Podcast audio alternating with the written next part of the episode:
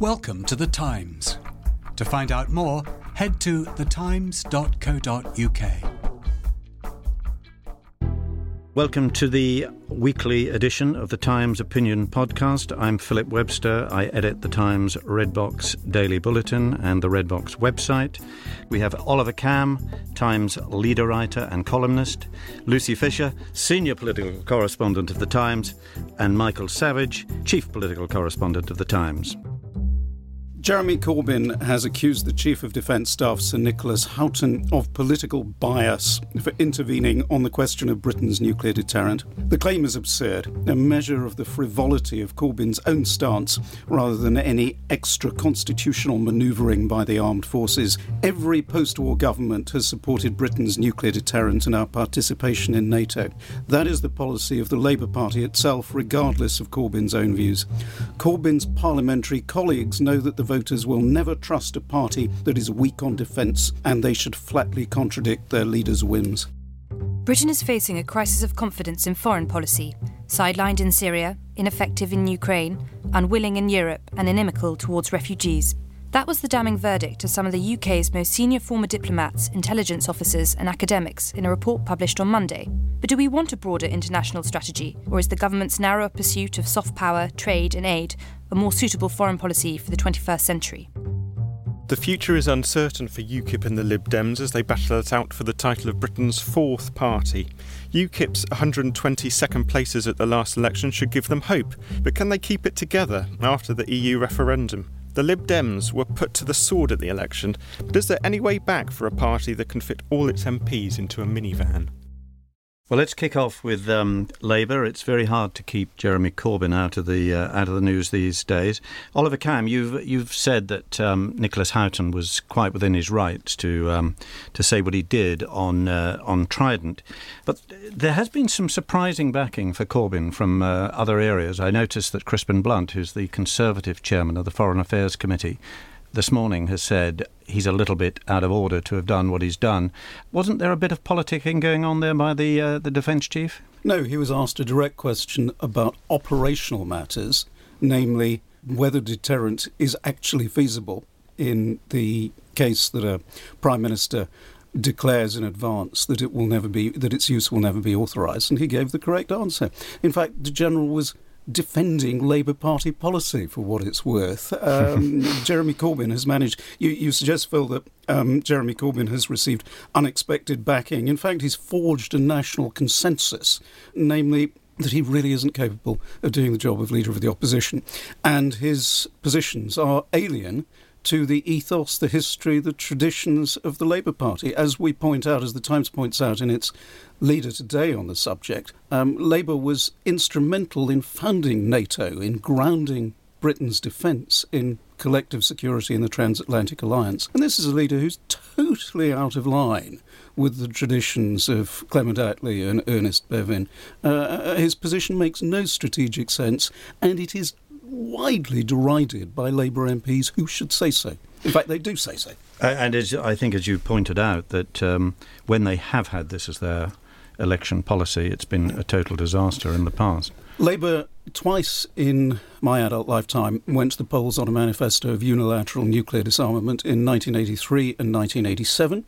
It lost by more than one hundred seats, or the Tories had a, I should say the Tories had an absolute majority of more than one hundred seats in each election.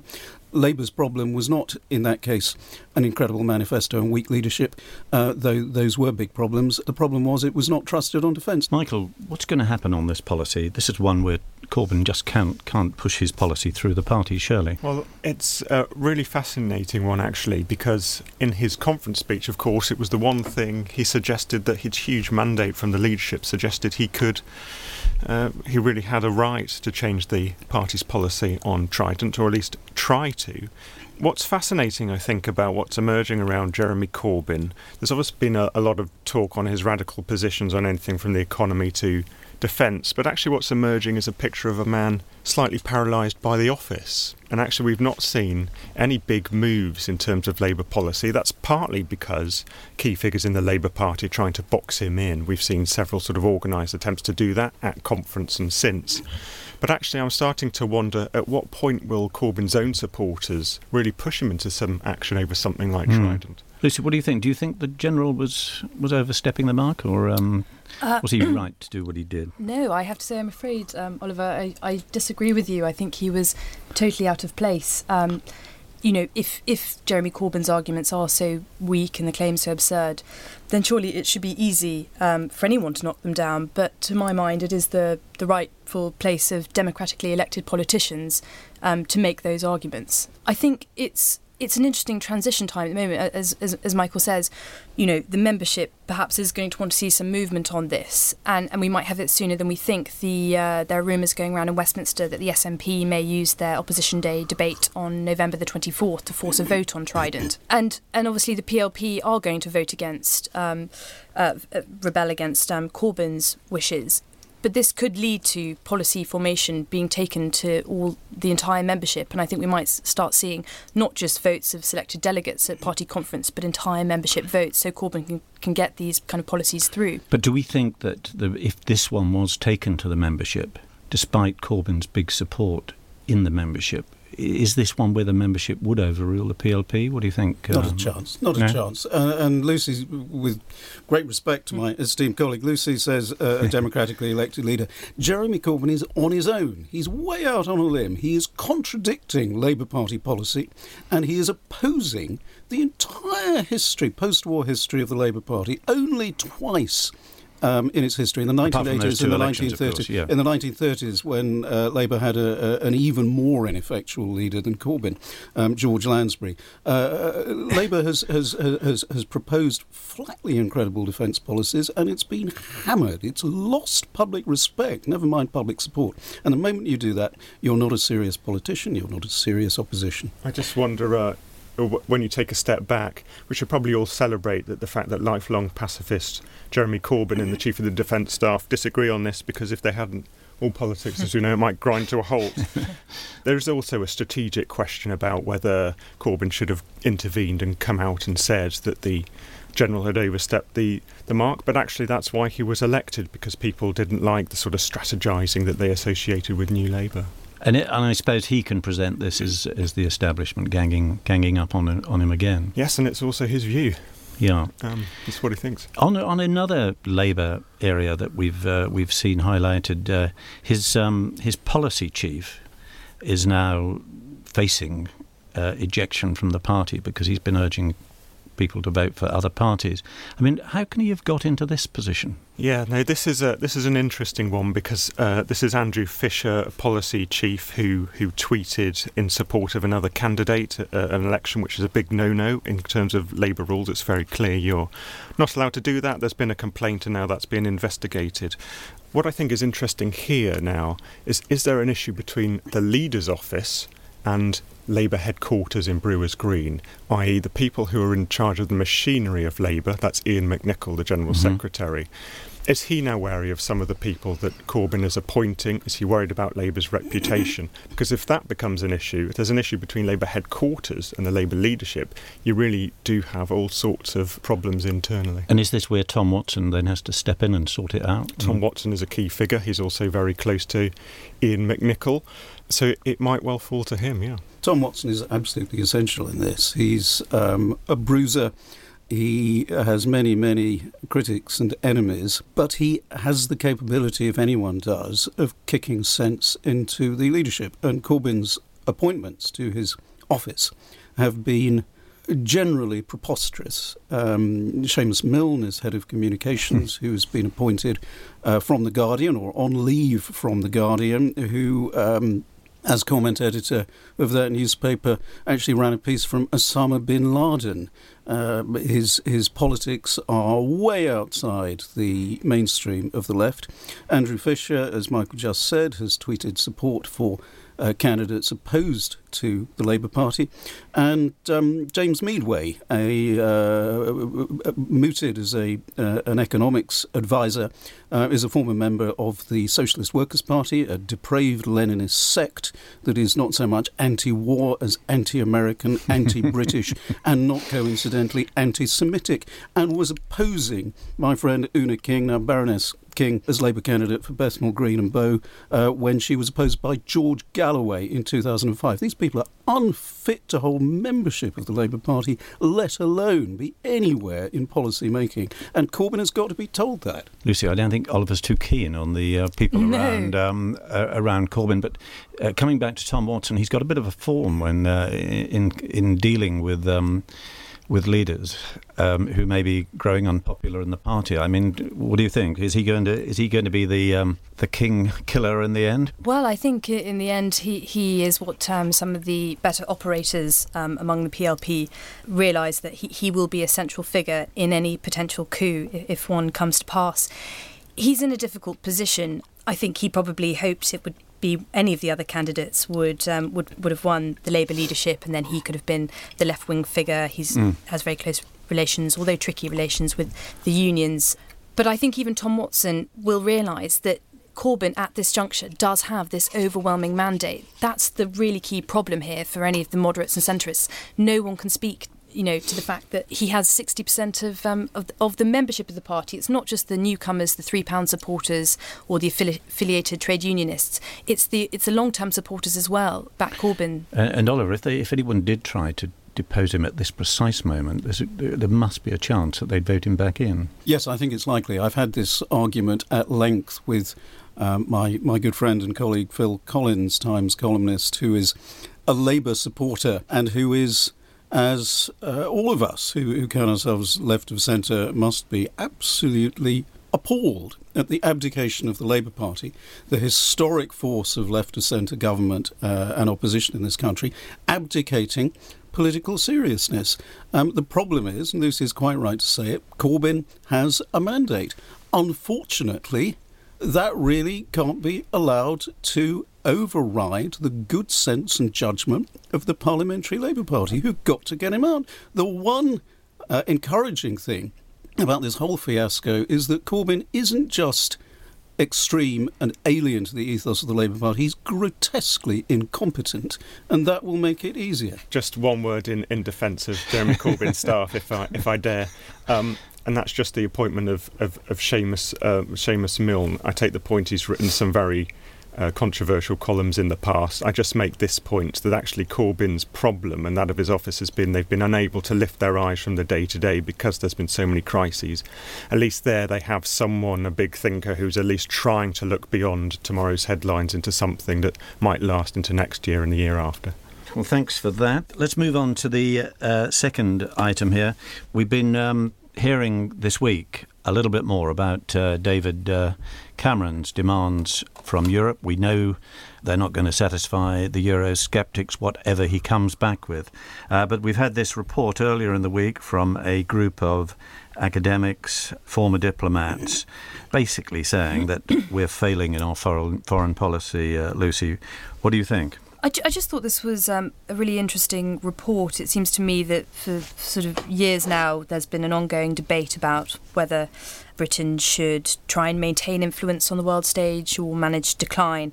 And then this report sort of lays out in, in fairly kind of convincing detail um, the conclusion that, that actually we have become quite insular uh, as a nation. And I think... given Britain's um, expertise in many areas, our, our expertise in rule of law, in governance, in parliamentary democracy, we should be playing a, a bigger role. Um, and I think, as you mentioned, the unwillingness to engage in the, with the E U um, and be a kind of full member is part of this bigger problem. Oliver, does that insularity reflect the nature of the British people? I mean, if we were to pull out of the E U, and nobody knows how this referendum is going to go, in fact, it, it looks... far tighter at the moment than maybe we, we thought it would. Is that going to uh, contribute to our decline as a world power? Undoubtedly it will do. Undoubtedly it will do. Uh, the British political class has always been in two minds about Europe. In the nineteen seventies, when we joined, um, nineteen seventy-three, when we joined what was then the E E C, we did so because that's where the money was. And these days, that's where the money isn't. The Eurozone has been um, uh, going through great stresses and ructions. Um, meanwhile, the British electorate, we're, we're a famously uh, monoglot country. We don't really feel a tie to our European neighbours. In my view, it would be a terrible mistake to withdraw from the European Union because um, we won't have the same influence in international affairs, either in economics or in trade or indeed in security policy. None of our close allies want us to leave the E U. And um, we gain influence on the international stage by virtue of our alliances, by virtue of being part of the European Union, part of the NATO alliance, and indeed part of the United Nations Security Council. But do you think these these uh, the people here, like Pauline Neville-Jones and Chris Mayer and people like that, have they got a point in saying that uh, that Britain has merely been facing up to reality over the last few decades? Oh, um, certainly, that, that, that's absolutely right. I mean, Britain has, uh, has has has has lost an empire and not yet found a role, as mm. the as the as, mm. the as the saying goes. Michael, what what you're you're covering it, uh, and so is Lucy, every day of the week. How is this European argument going at the moment? It, it seems to me that the sceptics have been making the running over the last few weeks, and the the the, the in campaign is desperately looking for a a figure that can lead them and to capture the imagination. Uh, yes, well, that's because case. that's because of the nature of the race they've set up. Of course, we have this sort of farce at the moment where everyone broadly in the middle of the Tory party has to pretend they might campaign for out, when mm-hmm. everyone knows, of course, that David Cameron and um, most ministers will uh, will campaign for in,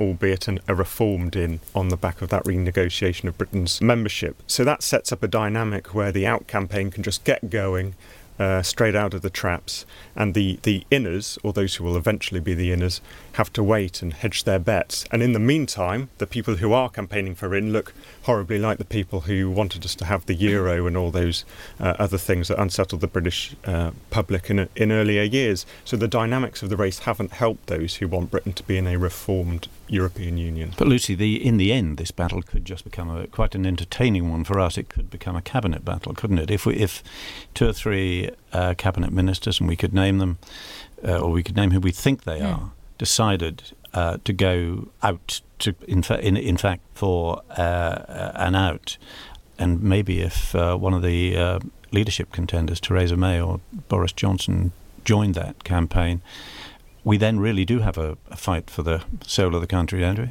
Um, absolutely. I, you know, I think this is um, obviously a topic of the greatest importance to David Cameron and his legacy. I don't think he is going to let it slide easily. You know, his closest colleagues being against him uh, on the wrong side of the fence on this one.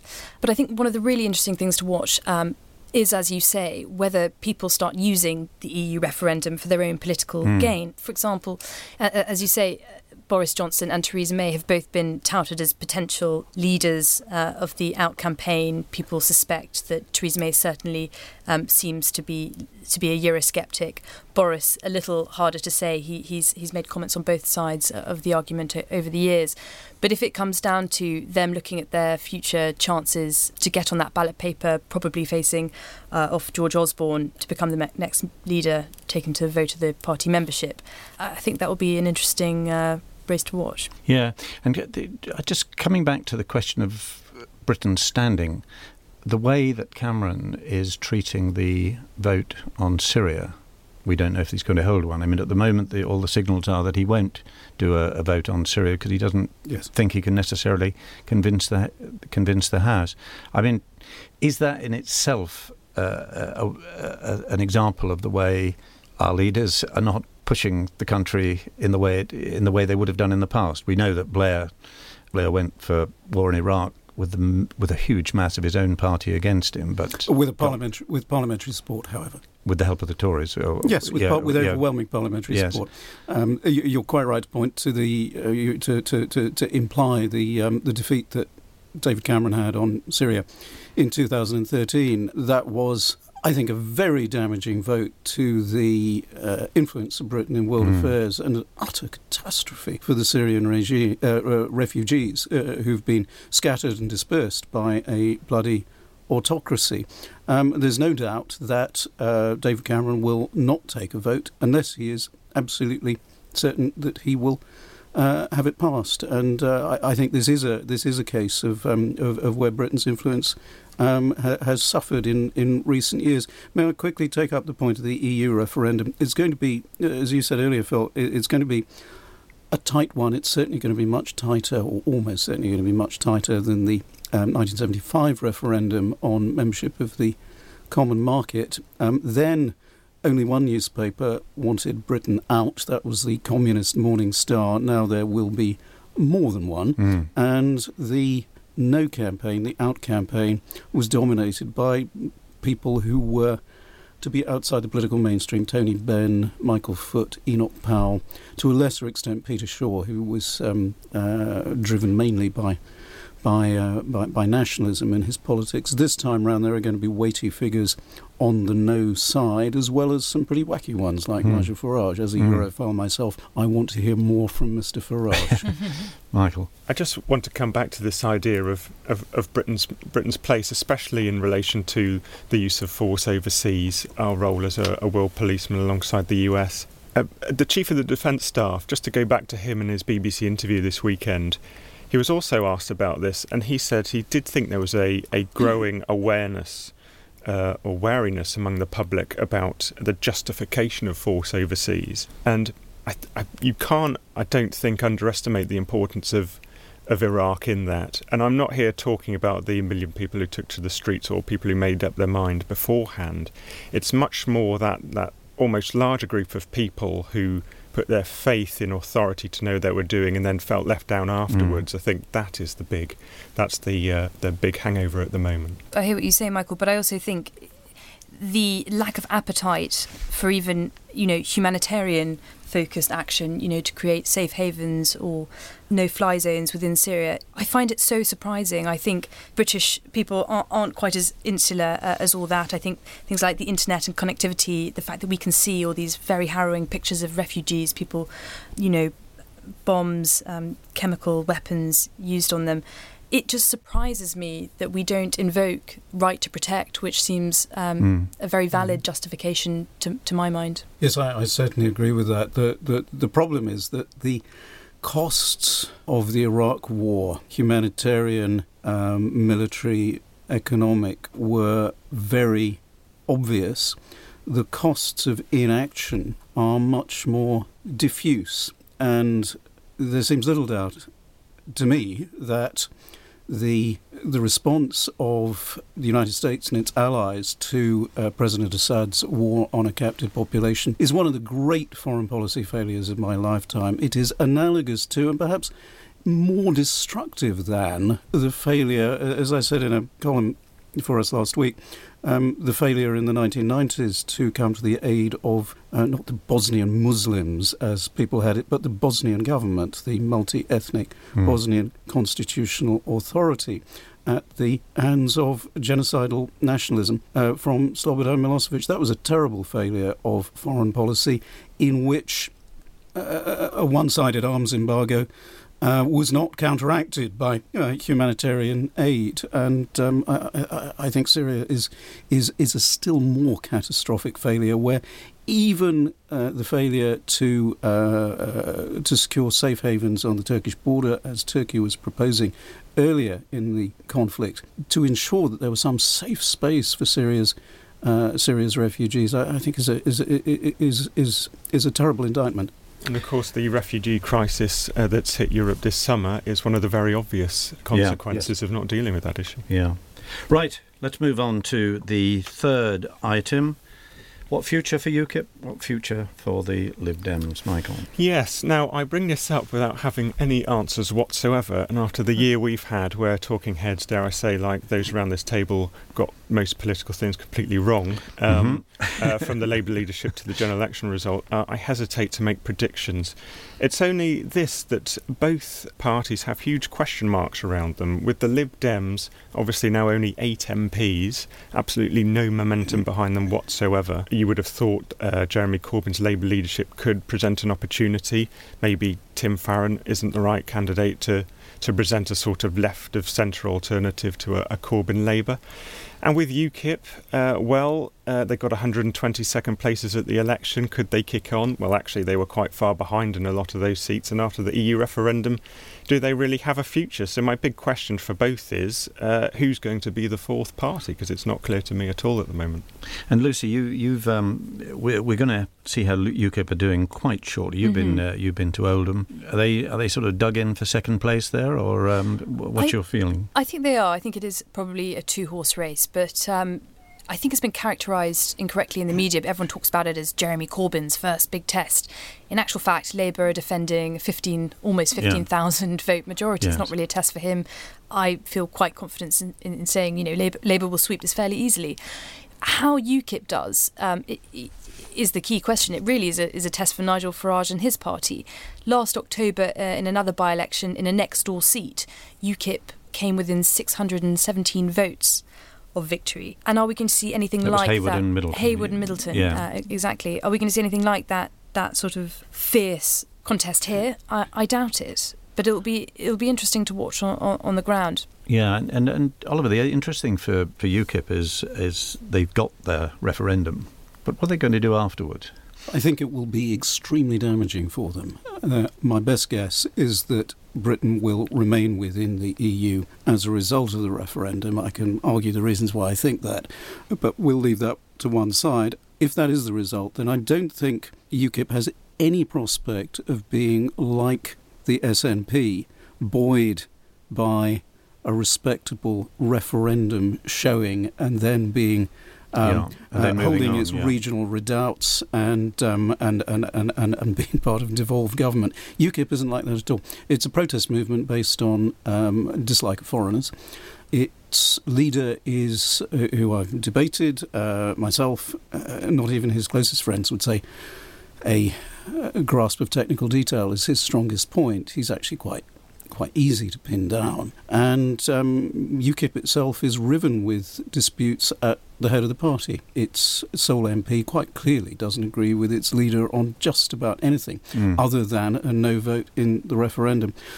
Everything is up in the air in British politics because of the weakness of the Labour Party, and in my view it's a um, catastrophic decision to go with a leader who uh, is, is bound to fail. At the same time, I think the Lib Dems and UKIP are in a terribly weak position mm. as well, um, and it's all, all very good news for the Conservative Party. Mm. You mentioned, Michael, uh, about the choice of leader. I mean, would it have been any different if they'd have, if if they they would still only have eight M Ps? Whether if they'd picked Norman Lamb, who is seen as more of a centrist figure, who might have offered an alternative for left-leaning Conservatives, yeah. uh, right-leaning Labourites. Indeed, Norman Lamb would be the more obvious choice if you were going for a sort of more sort of centre-left uh, liberal.